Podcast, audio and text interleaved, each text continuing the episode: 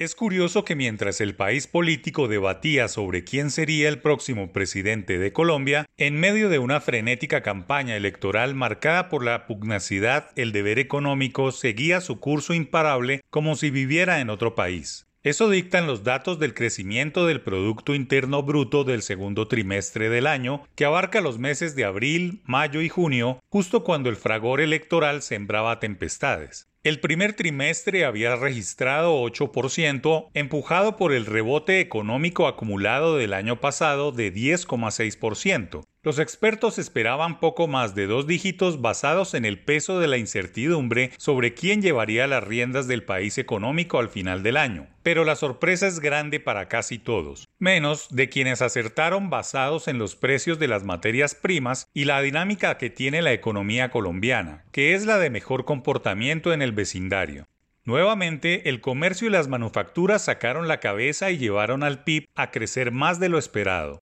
La minería, que es el sector que siempre encabeza en aporte al PIB, esta vez no estuvo entre los más importantes. Con esas cifras y ese buen comportamiento, la economía colombiana saca la cara por varios países emergentes similares, manteniendo la racha de crecimientos de su PIB sobre los dos dígitos, un ritmo difícil de mantener en medio de las externalidades económicas en Estados Unidos que se encuentra en recesión y en medio de un mundo con alta inflación. Es un hecho que si la economía sigue en terreno positivo en ese mismo nivel de los últimos meses, el desempleo volverá muy rápido a un dígito y esos 2,5 millones de colombianos sin trabajo seguramente van a disminuir notablemente. Sí y solo si la dinámica se mantiene, pero para ello debe haber más que dinámica, mucha claridad en lo que tiene que ver con la seguridad jurídica, las reglas de juego claras y la etérea seguridad tributaria que espanta a las empresas y sus nuevas inversiones.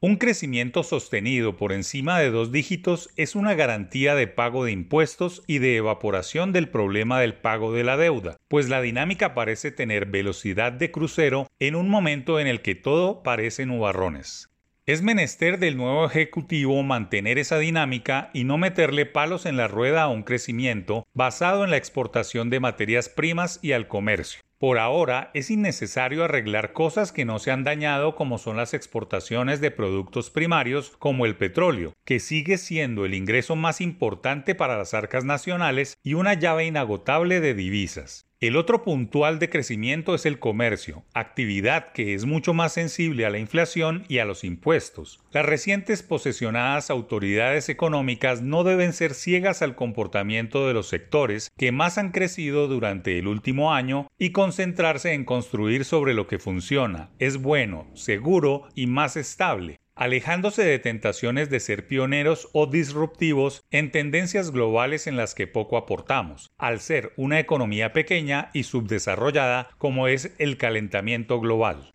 Si nos aferramos a cambiar rápidamente la matriz energética, podemos estar condenando al país a más desempleo y bajo crecimiento.